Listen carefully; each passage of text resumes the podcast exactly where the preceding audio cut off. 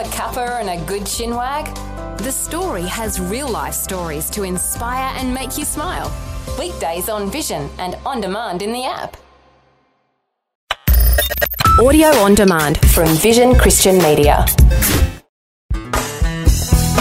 Sometimes it feels as though we're in a place where God is not, spiritually, physically, or emotionally.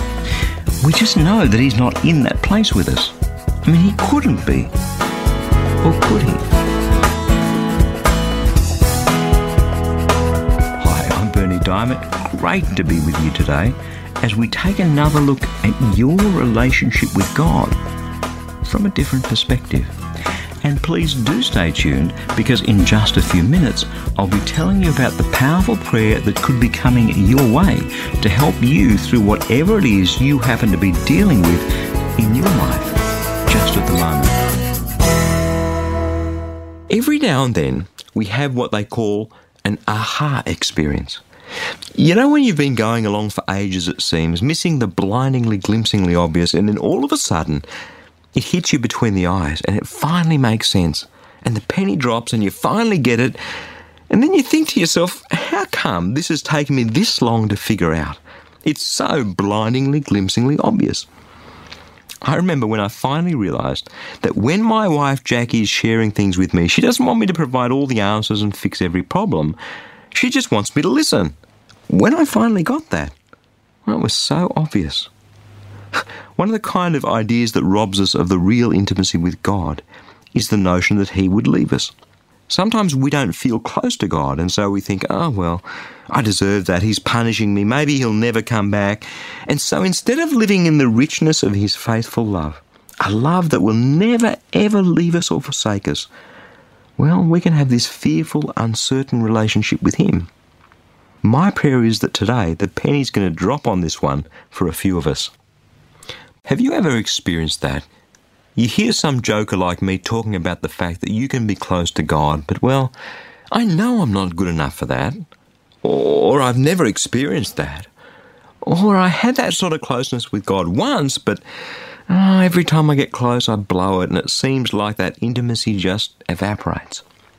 Well, I know each one of those three responses pretty well. And for me, the penny has to drop over and over and over again until finally I get this one. And getting it means this once we give our lives over to Jesus Christ, God will never leave us or forsake us. Let me say that again. Once we give our lives over to Jesus Christ, God will never leave us or forsake us. Once we take that step of faith, faltering that it may be, God takes a step of faithfulness that is perfect, everlasting, and unchanging. Our faith, imperfect, is us reaching out to God. God's response, perfect, is His faithfulness that never fails. How do I know that? Well, God tells me that through a man called David, and he tells me in completely certain and unequivocal terms. Have a listen to how David puts it in Psalm 139. Where can I go from your spirit? Where can I flee from your presence? If I go up to the heavens, you're there. If I make my bed in the depths of hell, you're there. If I rise on the wings of the dawn and set on the farthest side of the sea, even there, your hand will guide me and your right hand will hold me fast. If I say, Surely the darkness will hide me and, and the light will become night around me, even the darkness won't be dark to you. The night will shine like the day, for darkness is as light to you. See, this is a complete statement, it's all encompassing. Heaven and hell is the spiritual dimension. The other side of the ocean, the farthest side of the seas, is this physical dimension. And darkness and light are the emotional dimension. The three dimensions of who we are spiritual beings, physical beings, and emotional beings spirit, body, and soul. And David talks about each of the three and says, There is nowhere that I can go spiritually, physically, or emotionally where you aren't. In each of these three dimensions, God will never leave us or forsake us. This is David's aha experience. Doesn't matter where I go, He's there with me. Now, this is one of those passages that's really easy to skim over.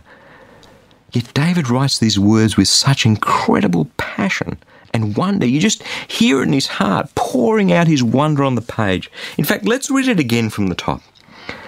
Lord, you have searched me and you know me. You know when I sit, you know when I get up, you know my thoughts from afar. You can discern my going out and lying down. You're familiar with all my ways. Even before a word is on my lips, you know it completely, Lord. You hem me in behind and before. You've laid your hand upon me. Such knowledge is too wonderful for me, too lofty for me to attain. Where can I go from your spirit? Where can I flee from your presence? If I go up into heaven, you're there.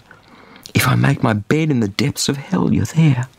If I rise on the wings of the dawn, I settle on the farthest side of the sea.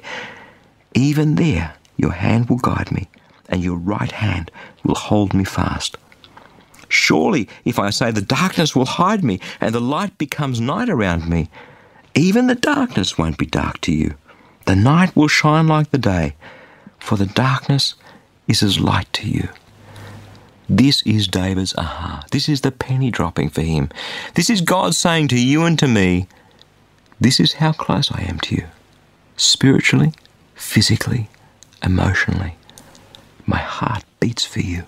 I will never leave you or forsake you. Okay, uh, okay, I'm almost convinced, I hear you say. But well, what about when God does seem like He's a million miles away? What about when I blow it? You know, I do something, I know it's wrong, and the intimacy vanishes. I want to share with you a wonderful story of faithfulness and adultery. I had friends married, they'd been married for 20 years. She's full on for God. He's, well, he's almost there. Anyway, he commits adultery. He sleeps with another woman, not once, but several times. And she finds out about it. I spoke with her during these times. This is what she did.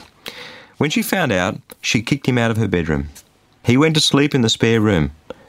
But, here's a huge but, she said marriage is for life. She was faithful, and she loved him with some tough love in those days. But she remained faithful to him and worked through the issues over time and allowed their relationship to heal. And now, a decade on, they are closer than ever. The family is together. And this is a mighty testimony to the faithfulness of a godly woman. But it began with some tough love. The intimacy, the fellowship was interrupted. But this woman made sure that the relationship was not. Our worldly expectation was that she should have kicked him out. She responded, however, with a godly faithfulness. And it's the same thing in our relationship with God. Sometimes we turn our backs on Him, and it's like committing adultery. He loves us, He's faithful. And so that behavior interrupts the fellowship. We lose the intimacy. But God will never leave us, will never forsake us, will never kick us out. He will always forgive, always will He be there.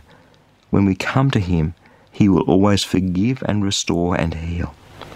This is so opposite to the ways of the world. See, we, we mistake His tough love sometimes for rejection. When we love God and He loves us, and, and all of a sudden we turn our backs on Him, we do what we know is wrong, He rightly interrupts the fellowship. But He never takes away the relationship. He never says, I will not forgive you. Never.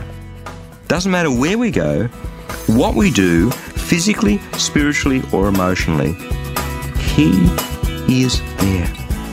That's it.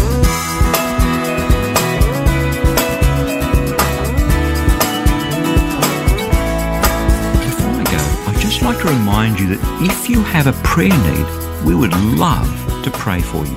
Listen, the only sort of prayer that the Bible teaches about is the sort that has powerful results. Just let that sink in.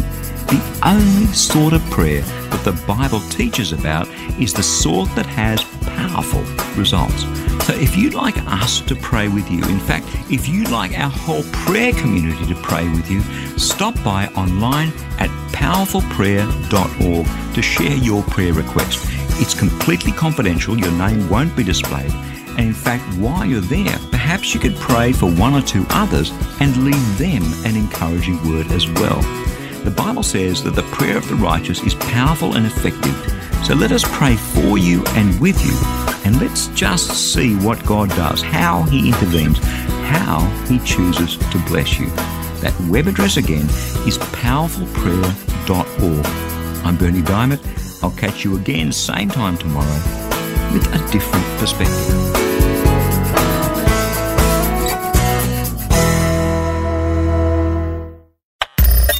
Thanks for taking time to listen to this audio on demand from Vision Christian Media. To find out more about us, go to vision.org.au.